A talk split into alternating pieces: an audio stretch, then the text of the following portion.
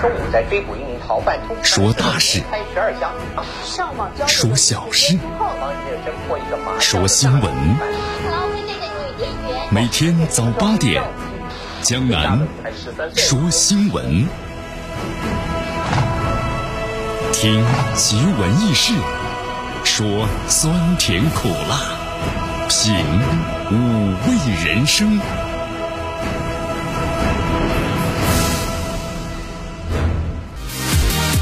时间啊过得非常快啊，今天又来到了这个周末了。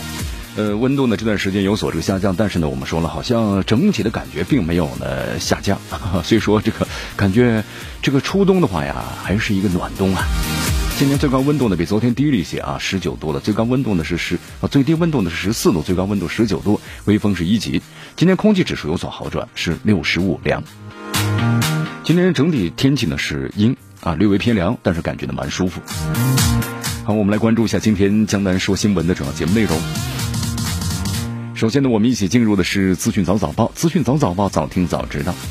港府发言，立法会呢修订会议的议程，删除了四名丧失资格的议员所提出的十一项的议案。同时呢，国务院港澳办内发言，严厉的谴责香港的立法会部分的反对派的议员辞职的闹剧。在昨天，咱们中国外交部呢也回复，香港特区立法会的议员资格问题是内政，别国是无权干预。今天的今日话题啊，将能和咱们收机前的听众朋友们，那么将一起呢聊一聊的是，这次大选让世界对美国感到非常的陌生，此话怎么理解？关注我们今天的今日话题。好，大话题啊，中超联赛呢继续进行，你看争冠还有保级，依然在上演着，有人欢喜有人忧啊，是吧？好，详情关注我们今天的大话体育。以上就是今天江南说新闻的主要节目内容。那么接下来呢，我们就一起进入资讯早早报。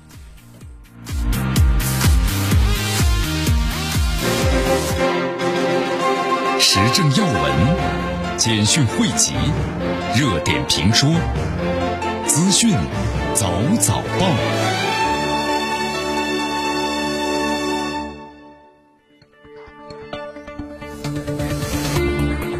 资讯早早报，早听早知道。一下时间呢，欢迎大家继续锁定和关注江南为大家所带来的绵阳广播电视台 FM 九十六点七新闻广播。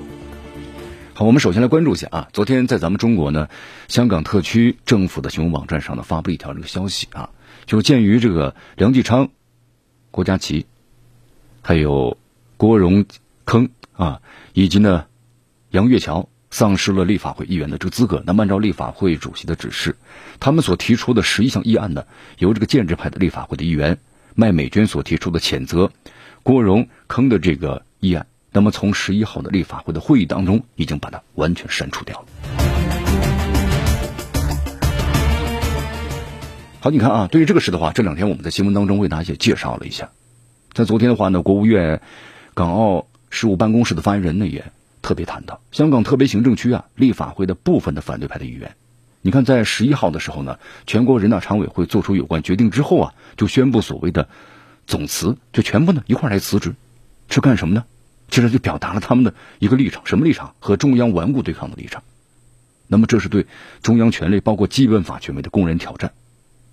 国务院港澳事务办公室发言人说了，我们对此是予以呢严厉的谴责。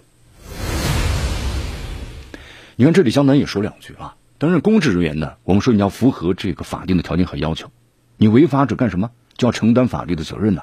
我们说了，这是一个法治社会的基本的准则。你看，全国人大常委会呢做出有关规定，就是明确一经过依法认定，只要你不符合拥护中华人民共和国和香香港特别行政区基本法、效忠中华人民共和国和香港的特区行政法的要求和条件的立法会的这个议员呢，要丧失议员的资格。你看这四个人的话，那完全就符合这个要求啊。那为什么要这么做呢？我们说都是为了维护法治呢和特别的行政区限制的这么一个秩序，这是有利于立法机构运作和社会稳定的。那么这一项我们说法律法规，它得到了香港的广大市民的拥护支持。但你看看这些人，他们却把这个全国人大常委会啊履行宪法的这个权利污蔑为是政治打压，把议员的职务呢我们说了，把它作为是政治的操弄的工具，而且还策动所谓的总辞。那么一共有十五名反对派议员的参与了。所以这是场闹剧啊！那么这个闹剧它暴露出的是什么呢？就是部分的反对派议员，他是为了政治的私利，根本就罔顾市民的利益的本性。所以说呢，表明的就是他们要和中央对抗的顽固立场啊。那么挑战咱们的基本法，还有全国人大常委会有关的解释和决定，那么对抗中央对香港的全面的管制权。所以说，像这些部分的反对派的议员，那么如果想以此来鼓动激进抗争的话，或者说你想祈求这外部势力干预的话，想再次把香港呢拖入乱局，那真的是打错了算盘。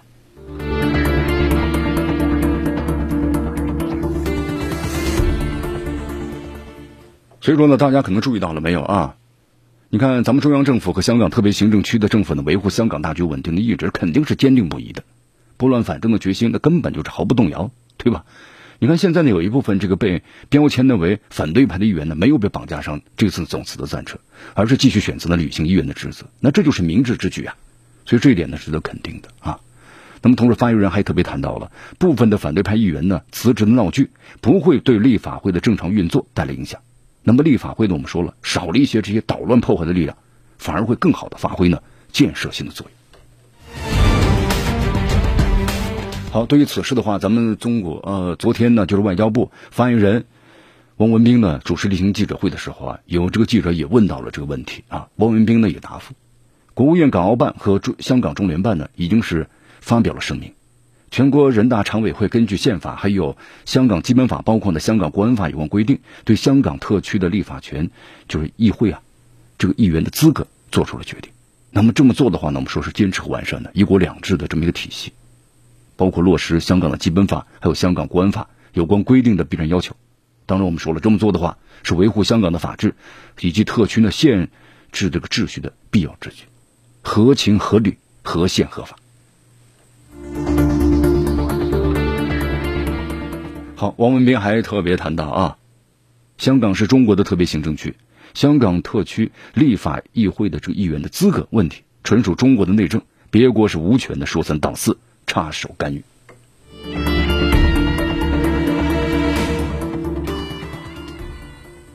对啊，大家还记得从去年的这个修例风波开始吧？是不是反中乱港啊？你看一下子香港整个就乱起来了。那这里面是有背后有这个外部的势力干预啊？那香港为什么要乱呢？他们高兴啊，啊，是不是？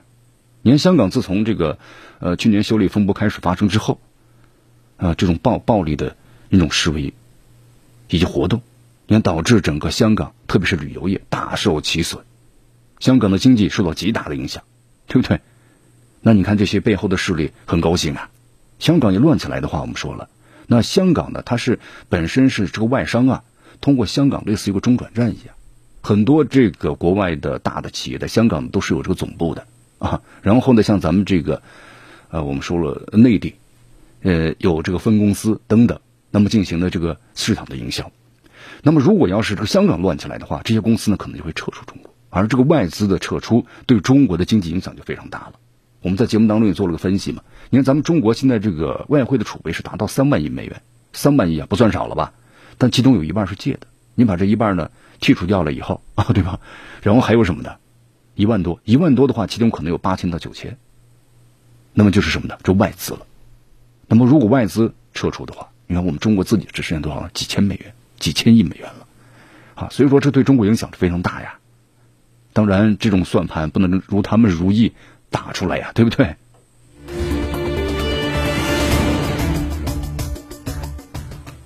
好，你看我们说了啊，美国对中国的战略压制一直呢都在这个进行着啊，其实呢从奥巴马时期呢就开始了，对不对？你奥巴马时期的话，我们分析一下，奥巴马的执政了有两届啊，一共是八年的时间。从第二届开始的话呀，呃，当然我们说奥巴马呢和特朗普相比较的话呢，相对来说要含蓄一些，但总的方针呢没有变，因为他们发现中国呢在不断的和平的崛起了，那么他们希望呢中国能够朝他们所期望的那种目标呢去发展。但是发现呢，很难达到所愿，对吧？我们中国是有中国自己的特色的。那么在这种情况之下，对中国就要进行这个压制啊！你看，在这种情况之下呢，我们就特别谈到了，他是不光是自己采取这个行动，而且还要求他的盟友们。那么现在就要求呢去中国化。你看啊，最近的话有这么一个消息，我不知道大家注意到没有？就是关于这个澳大利亚，澳大利亚呢进行外交关系法案。这个外交关系法案呢，在就是推出之后啊。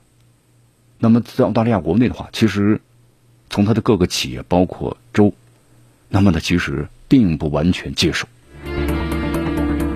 你看，在昨天呢，这个澳大利亚的八校就联盟干什么呢？发表了一个声明，就批评啊，这澳大利亚呢参议院拒绝接受呢该这个联盟提出的一系列关于外交关系法案的修正意见。他认为呢有损其全球的声誉，同时恐怕呢会影响澳大利亚呢经济的恢复。呃，这个澳大利亚的就是所推出的外交关系法案呢，他把他的各个州，包括各个学校，那么所签署的相关的协议，他有权给你全部取消掉。呃，简单举个例子啊，你比如说，咱们中国的一带一路和澳大利亚的某些州呢，就签署了相关的协议，共同的发展这个经济。哎，但是现在的话呢，他推出了这个外交关系法案，那么他就有权呢，把这个州和咱们中国签订的这个协议啊，给你取消，说你是不合法的。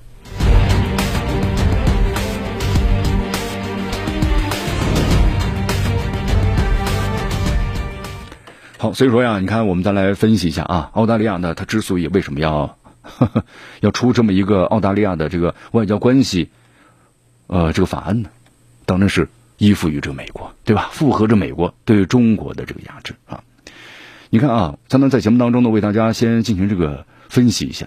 你看现在这个八小联盟，澳大利亚的八所这个大学，那就提出了这个反对意见，对吧？就是你这么做的话不行，那么就是把我们在国际上所签署的相关的协议，包括声誉，全都给毁掉了。因为像我们说了，咱们中国像澳大利亚呢，本身这个包括留学生都非常多的，占了有三分之二左右，非常多啊。所以说，这个澳洲那么这呃计划呢制定的外交系列法案呢，虽然在这个发言当中，莫里森他否认，他说不是针对中国的，但是呢，我们说莫里森呢所召开的这个呃外交系的法案呢，他授了一个权，就是外交部长他可以阻止或者终止各州包领地。地方政府包括大学和外国达成的协议，就是你签署了没用，我马上给你否决了啊。好，我们说了，司马昭之心，路人皆知啊，对不对？你看看啊，呃，澳大利亚和中国的关系现在不是特别好，因为澳大利亚呢依附于这个美国。我们说了，澳大利亚的经济。那么遭受了不可逆的打击，这肯定的。我们说澳大利亚呀和咱们中国呢，本来在经贸往来方面合作确实非常的紧密。澳大利亚的这个 GDP 有好几个点都是咱们中国为它所贡献出来的。但是现在的话呢，你看澳中关系紧张，对吧？你看很多这个文章媒体都说了嘛，澳大利亚的经济受到了重创啊。你要简单举个例子，这澳大利亚呀，七月份对咱们中国的出口下降了百分之十七。我们说了，澳大利亚这个铁矿石，那全世界都是很有名的，因为它这个铁矿石啊，它的含铁量呢特别高，啊，就像咱们中国的稀土一样。你看这个其他的国家呢也有这个稀土，但是呢，这稀土分重稀土和薄稀土，咱们中国就是最好的那种重稀土，百分之七十到九十都在中国，它其他的国家都是薄稀土，大家明白这意思了？那么八，你看这个澳大利亚的铁矿石，它就类似于像这个中东地区的石油一样。它的这个质量呢是特别好的，含铁量是特别高的，所以咱们中国要也从澳大利亚呢是进口铁矿石，但是现在的话我们进口少了，下降百分之十二，咱们呢开始从巴西开始进口了，对不对？就像这个美国一样，你像我们进口大豆，南美的大豆我们一样同样可以进口啊，是吧？那么两国关系紧张，对于澳大利亚的经济打击，我们说的是深远而且不可逆的啊。呃，江南再为大家举个例子，比如教育方面，你看咱们留学生啊，每年为澳大利亚带来二百五十亿这个澳元的经济效益，而且咱们中国留学生呢，占该国留学生的总数的三分之一或者更高一些，达快三分之二。那咱们中国现在留学生关系紧张以后，我们都不去了，对不对？你澳大利亚你要说起来的话呢，你这个呃，在在某些方面的话呢，呃，就就说能力也不是特别特别的强。那么所以说这些的。举动啊，那让两国关系的前景，你包括澳大利亚很多人也认为呢，感到挺担忧的。你包括咱们中国，还有跟澳大利亚在某些生意方面，比如乳业方面，对吧？我们也都放弃了。以前收购澳大利亚的一些乳业，但是现在呢，也也都放弃了。那么还有就是一些问题，对吧？如果要是咱们中国和澳大利亚，你看澳大利亚呢，我们说了，要是还是不识趣的话，哈，那么长期可能会处于下行通道，那影响变得越来越不可逆。所以说，澳大利亚呀，应该是尽切努力，和我们中国的关系呢回暖，而不是的一再试探呢这个澳洲的经济的底线。好，这里是江南的为大家所带来的资讯早早报，资讯早早报早听早知道啊！继续锁定 FM 九十六点七，继续的关注我们的节目。呃，我们再来关注一下咱们中国和印度的边境的情况。我们来看一下最新的一个报道啊，《印度时报》呢昨天的报道说有引述了这个消息人士的说法，说中印双方啊大体上的同意从班公湖就是楚舒勒地区的摩擦点的撤军，而且公布了一个撤军的方案。呃，但是之后的话呢，咱们中方的消息人士和专家，那么就是也发表了这个评论，就是说确实是达成了初步的共识，但是印度的媒体所报道的这个撤军方案并不准确。它不利于双方的按照既定的步骤达成既定的目标。那印方为什么要这么报道呢？呃，今天看了一下这份报道，印方是这么写的啊，说双方撤离可能从班公湖北岸开始，说解放军呢将撤回到呢第八指以东的阵地。这个第八指什么意思啊？就在班公湖的北岸呢有八个手指形的山脊地区啊，就这样被称为是第八指、第五指、第一指啊，就这个意思。呃，从印度媒体这么说的，从今年五月份以来，说咱们中国解放军呢占领了从班公湖地区的第四指，一呃就是一直到这个第八指的这个区域，那么印度军队呢撤回到了第二指和第三指之间，说撤军呢将分阶段进行，而且每阶段撤出呢三分之一的军队啊，呃，同时报道还描述说现在的严冬来临了，那么部署在那一万五千英尺以上高度的数千名的呃敌对的士兵付出了代价。这似乎好像是中国呢更愿意缓和紧张的局势啊！你看这印度这么写的话呢，似乎好像在给自己找台阶下，是吧？好，那么印度所报道的这个消息到底真不真实呢？你看咱们中方的消息人士啊，后来也接受记者采访时上谈到了，中国和印度呢第八轮的这个军长级会谈呢氛围还是不错的啊，但是印度这媒体当中所提到的这个撤军方案呢肯定是不准确的。印度媒体擅长啊通过这半真半假的消息，对是要撤军。但是呢，他们这个方案呢不对，他这种半真半假的消息啊，好像你这印度呢看起来态度挺强硬的，对吧？他的目的是挑动他们国内的民粹的情绪。好，那么中印双方现在呢脱离接触呢，是开始于班公湖的南岸还是北岸？如何撤？撤多少？其实现在呢还正在双方协商当中，而且这是协商的一个重点。那么跟现在印度所报道的完全不一致啊。好，其实我们都知道啊，一直以来这印度对中印实控线呢抱有不切实际的想法啊。你看这个平常的印度的话，包括一九六二年，对不对？那当时咱们为什么打了个中印自卫反击战呢？那原因很简单的，你看这印度，它就是蚕食啊，对吧？今天往前推进十米，挖一个掩体，后天再往前呢，呃，前进这个一百米，然后呢怎么修一个哨所，就采用这样一种方法呀。你看我们在节目当中曾经介绍过嘛，呃，如果大家去咱们中印边境看一看，你看当年。呃，曾经有一个就边境线上啊，以前有一个就是一个，呃，就是我们温泉。这温泉的话呀，咱们中国这边的村民呢，经常就有时候洗洗澡，因为它会治疗皮肤病嘛，温泉嘛，这个硫磺，对吧？但是现在没法去，为什么呢？温泉这块已经被印度给占领了。你看，他就往前蚕食啊，往前今天前进一点，修一点，等等等等，采用这样的一种方法。所以说，为什么会发生这个边境上的摩擦呢？因为我们说了，你印度过界了啊，实控线就是实控线。实控线呢和边界线呢，我们说了不同。实控线是划定的区域，那么这印度的话你就想呢多占点这个领土。我们说了有点碰瓷的感觉，对吧？很投机啊。但是呢，我们说中国都是有底线的。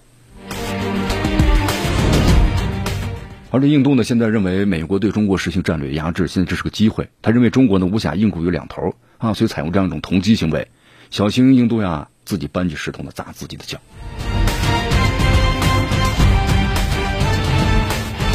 好，继续锁定和关注江南为大家所带来的资讯早早报。迎着晨光，看漫天朝霞，好的心情，好听的新闻。走进江南说新闻，新闻早知道。与江南一起聆听江南说新闻。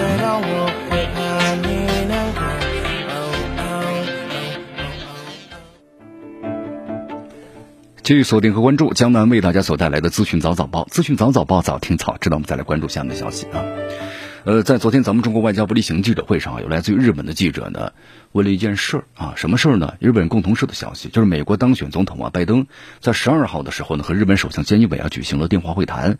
这个会谈中呢就声称说钓鱼岛啊是美日安保条约呢第五条的适用对象。这什么意思啊？这言下之意啊，就说钓鱼岛呢是这个日本的领土。那么一旦是钓鱼岛呢受到这个侵犯的话，那这美国呢就要和这个日本呢进行什么呢？安保条约保护。那么对此的话，咱们中国外交部发言人王文斌呢这样回应表示：钓鱼岛及其附属岛屿是中国的固有的领土，美日安保条约是冷战的产物，不应该损害呢第三方的利益，不应该危害呢地区的和平和稳定。你看，江南突然想起了啊，这特朗普在上任之后的话呢，其实他就有一个战略，就重返亚太，对吧？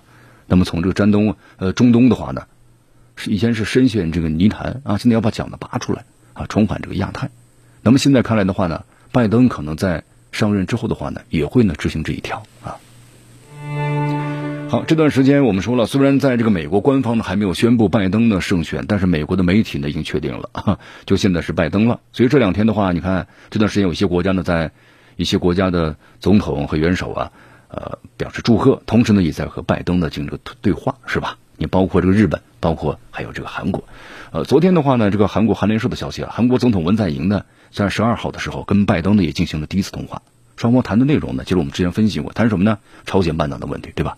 一个和平的问题，还有强化呢，就是韩美同盟等议题呢，交换了意见。其实这个通话的话，跟这个日本的首相菅义伟和拜登通话呢，基本内容都是一致。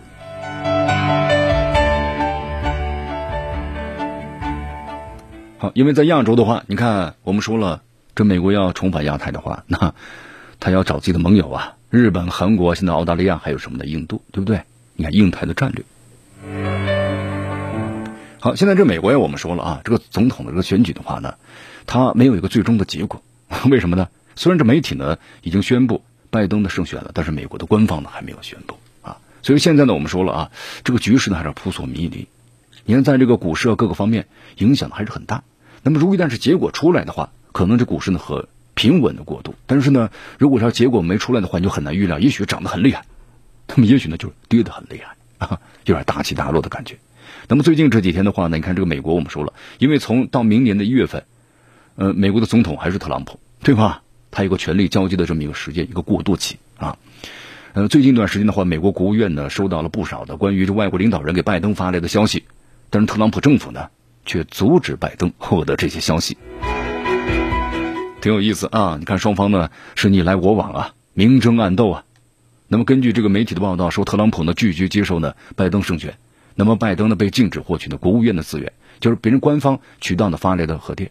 那么怎么样呢？数十条消息啊，那么都没有转给呢拜登。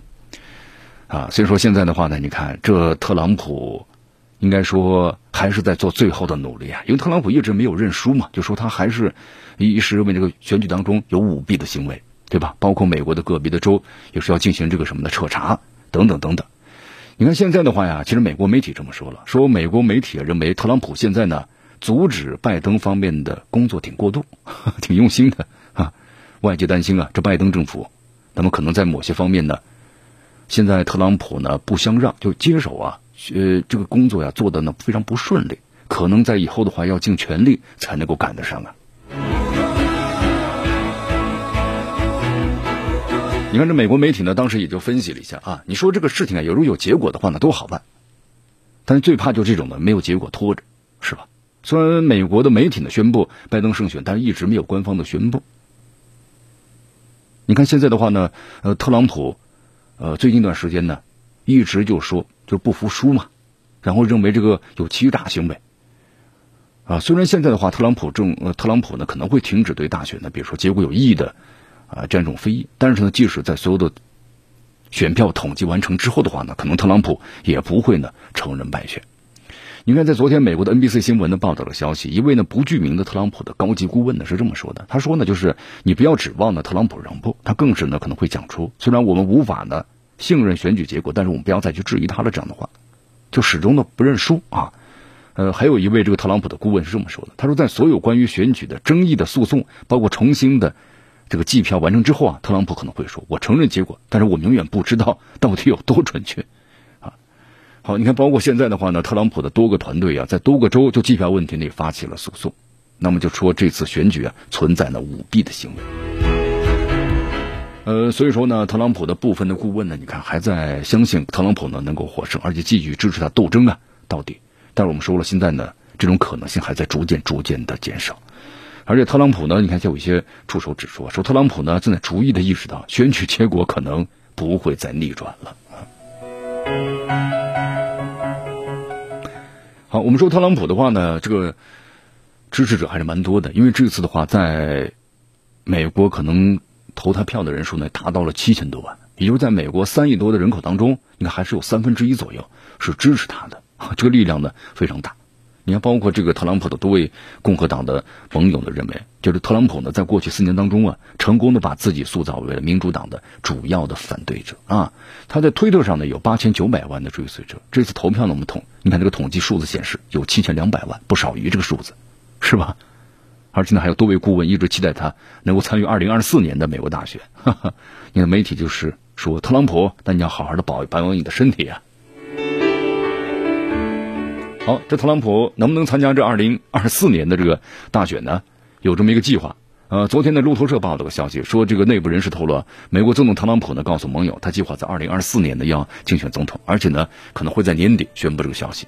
因为美国宪法有规定啊，允许两届的任期，但是呢不一定呢需要是连任。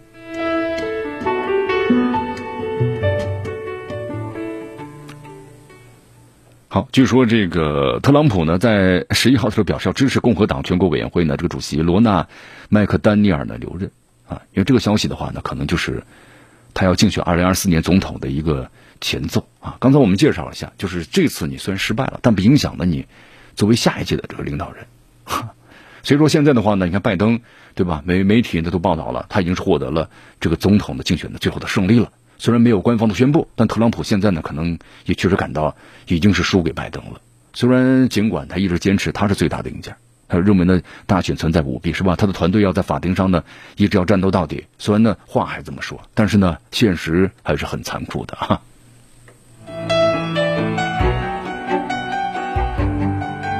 哎呀，所以说这次美国这个大选呢，我们说了真是挺有意思啊。用美国媒体的话来说呀，最怕的就是这种的半天结果出不来的。选票现在很落后啊，呃，特朗普团队现在呢一直在不断不断的努力。你看昨天这个美国的 CNBC 电视新闻网呢发布消息，就佐治亚州的国务卿呃布拉德拉芬斯布尔伯呃呃格呢宣布呢，佐州现在全国范围之内就是对现任总统特朗普和当选总统啊拜登那么之间的选票进行全面的手工的重新计票。就为什么会出现这样的情况呢？啊，先介绍一下啊，这个拉芬斯伯格是一名美国的共和党人。佐州的话呀，在传统上一直投票支持的共和党这个候选人的啊，所以这次的话，他认为这个票有问题，那当然呢，先支持一下，然后呢，每一张票要重新的来进行什么呢？重新的这个计选。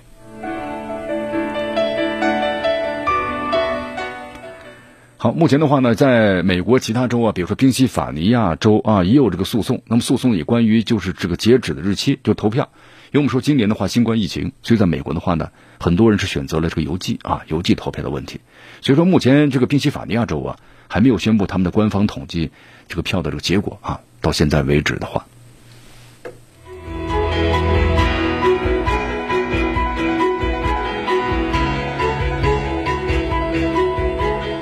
好，江南其实是在关注了一下美国现在选举的有些情况，比如说美国媒体的统计呢还不太一样，像这个选举人票，呃，CNN 投。就是选举的最终结果呀，CNN 的统计说，他们俩特朗普和拜登呢相差六十二张，就是拜登领先特朗普六十二张。那么福克斯呢统计的选举人票，呃，要拜登领先这个特朗普呢是七十六票啊。其实虽然这个相差的不是很多啊，那特朗普想赢回来非常的困难呢。你看咱们分析一下，你看特朗普必须要从拜登身上拿掉一个大州，比如说宾夕法尼亚州啊，宾夕法尼亚州的话有二十张选举人票，那么这样一加一减。差距就四十张了，那么特朗普的这个票数呢，也基本上就够了。那么另外就还有个情况啊，就一方面就要求特朗普呢要承认败选的美国政界和这个军界人数越来越多了，就是反对他的人越来越多了。现在是，那么另一方面呢，公开表态支持这个特朗普呢继续的抗争的也大有人在，对不对？你看这个前美国军方的负责海湾战争的主帅彼得雷乌斯，在这个退伍军人节期间呢。就敦促特朗普总统，你不要拖延他的选举诉讼，因为就完全的支持他。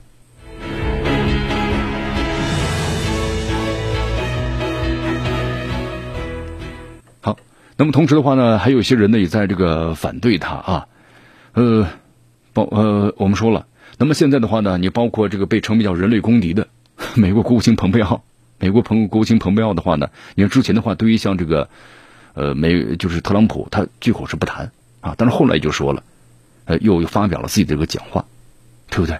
发表自己讲话的人家是媒体说理由是什么呢？那么言下之意就说，难道还有可能翻盘的？这这个这种情况会出现吗？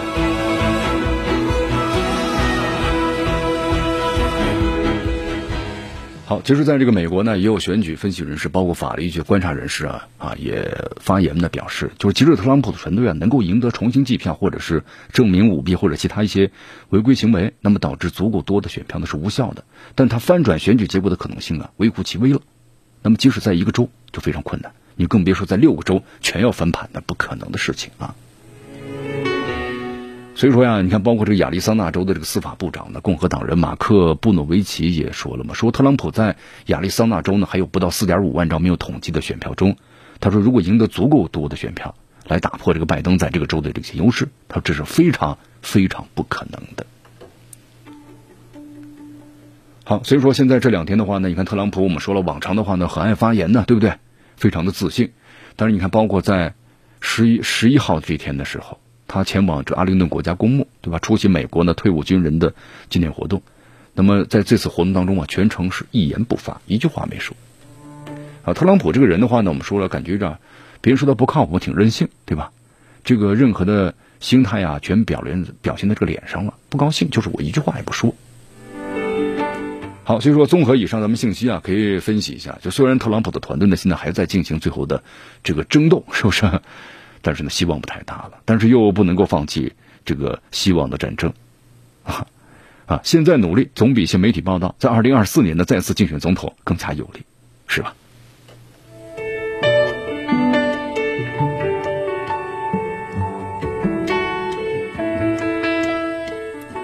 好，其实这个特朗普会不会参加二零二四年的竞选呢？其实很多人也分析啊，说这是个假新闻，就是强化一个印象。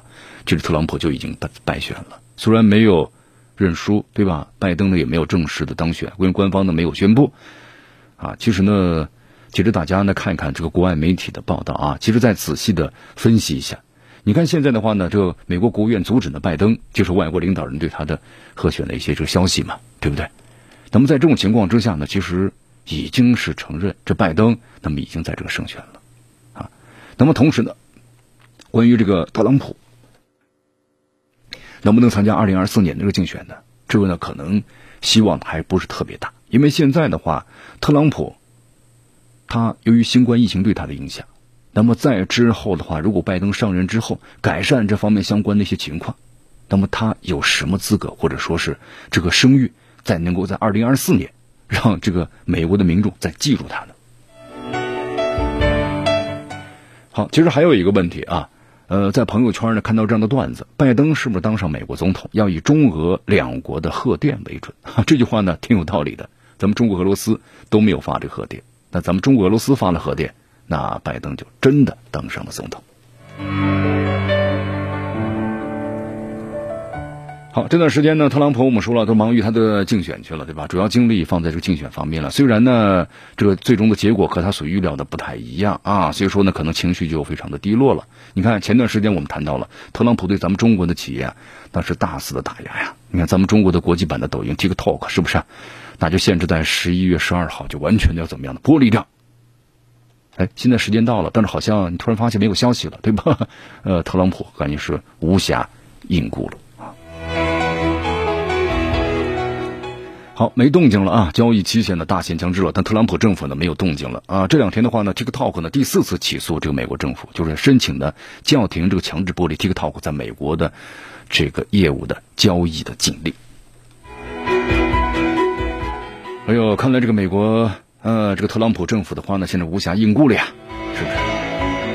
呃，咱们中国以前有企业呢打这个官司还真是打赢了，三一重工当年就奥巴马，你看奥巴马那个时候对咱们中国企业呢也在实行这个压制。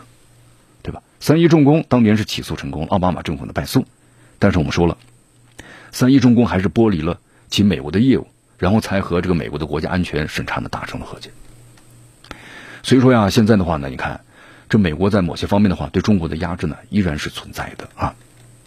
好，那么这次 TikTok 的话，能不能够在这个美国继续生存下去呢？那么这个禁令的话呢，要不要在就是真的要生效吗？哈，对此的话，咱们中国外交部呢曾多次做出这个回应，因为美国他说咱们中国的 TikTok 国际版抖音啊，就是呢一个泛化国家安全的概念嘛，说呃偷他们的数据，对不对？影响国家安全。其实我们说了，没有任何的真凭实据，这就是美国赤裸裸的这个霸凌的行径。你看这个美国国内啊，也有人把这个他们自己的这种美方行为呢叫做数字炮舰政策，是吧？啊，但是我们说时代不同了，我们现在的中国呢有能力采取一些必要的措施，维护咱们中国的企业呢合法正当的权益。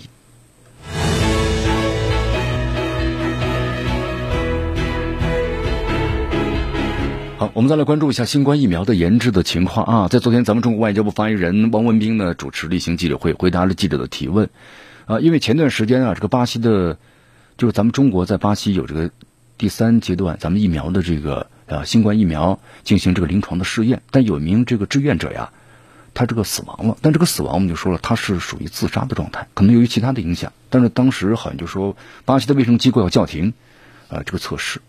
那么在昨天的话呢，巴西的，巴西这个卫生的监督机构又说了，在评估，呃，不谈谈这个研究所提供的数据之后啊，认为有足够理由允许呢中国的科兴公司当天恢复呢新冠疫苗的临床试验啊。那莫文斌说了，我没看到这个消息了，也很高兴，就新冠疫苗呢三期的临床试验在巴西恢复，因为之前的话呢，包括在英国对吧，也有这个新冠疫苗的这个试制当中有试验者呀，志愿者呢是副作用呢非常强烈啊。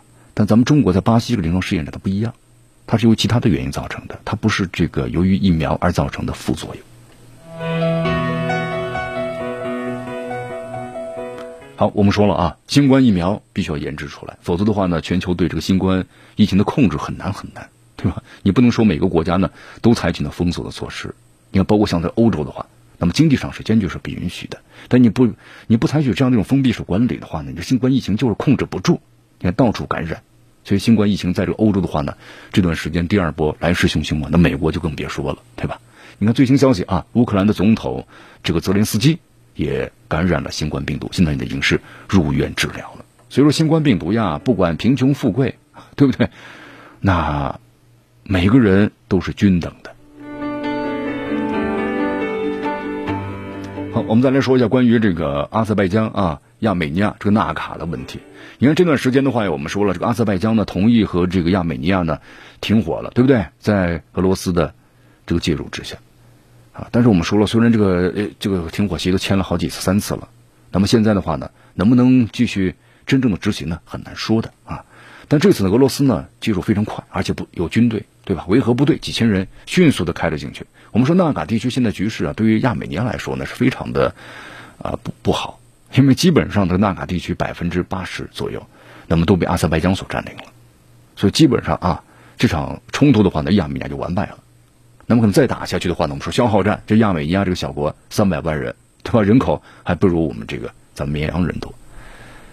那么在这个财力方面就更别说了，啊，所以说在这种情况之下呢，你看俄罗斯的一架这个武装直升机被阿塞拜疆呢给打下来了，因为阿塞拜疆啊特别害怕俄罗斯以此为借口。那么进行这个军事冲突，那阿塞拜疆你能跟俄罗斯，嗯，能能够在一个体量上是不可能的啊。所以当时阿塞拜疆的总统马上进行道歉，是不是？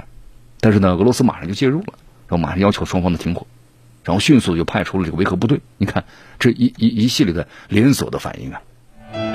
但是亚美尼亚的话呢，现在国内挺乱的啊，因为亚美尼亚我们说了，他现在的这个总统啊，虽然是总统，呃，总统制，但是其实他的权力在总理的手里头。那么总理的话呢，我们说了。不管是总理还是总统，都是亲西方的，那么这是这个俄罗斯所不愿意看到的。所以说，你看这个虽然亚美尼亚它也是属于这个俄罗斯他们在一块的独联体，也是属于这个集约安全组织，但是我们说了，你看在这次的冲突当中，你看那个俄罗斯态度啊，就让大家呢所看不透。原因呢就在于此，对吧？你看俄罗斯要强势介入的话，那西方就有这个把柄。你看，包括这美国现在呢也在。培养着这个土耳其支持这个什么的 阿塞拜疆，那就是这样啊。你虽然土耳其很不听话，做出一些事很出格，但是你看美国为了他的利益，那同样就要求也支持这个土耳其，对吧？所以说各方的一个诉求，那俄罗斯也要全盘的这个考虑。那么如果一介入的话，你比如纳卡地区在国际上所承认的，它是属于这个阿塞拜疆的这个领土。那么你要是俄罗斯强制介入的话，它必然会遭致国际社会的反对。那这个可能西方的一些国家，特别美国为首，那么就能够更好的对俄罗斯呢实行制裁了。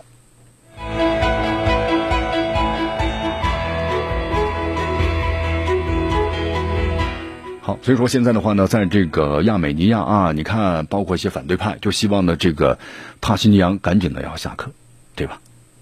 但是现在的话呢，双方呢还在不断的这个争斗之中。可能这两天的话，在这个亚美尼亚呢还会有最新的消息，就要求总理辞职的提案，据说已经进入了国民议会的议程。好，看来这西方国家呀，就希望这高加索三个国家，对不对？你看，怎么样让他们乱起来？啊，他们乱起来的话呢，就是不断的给俄罗斯呢生事儿，孤立这个俄罗斯。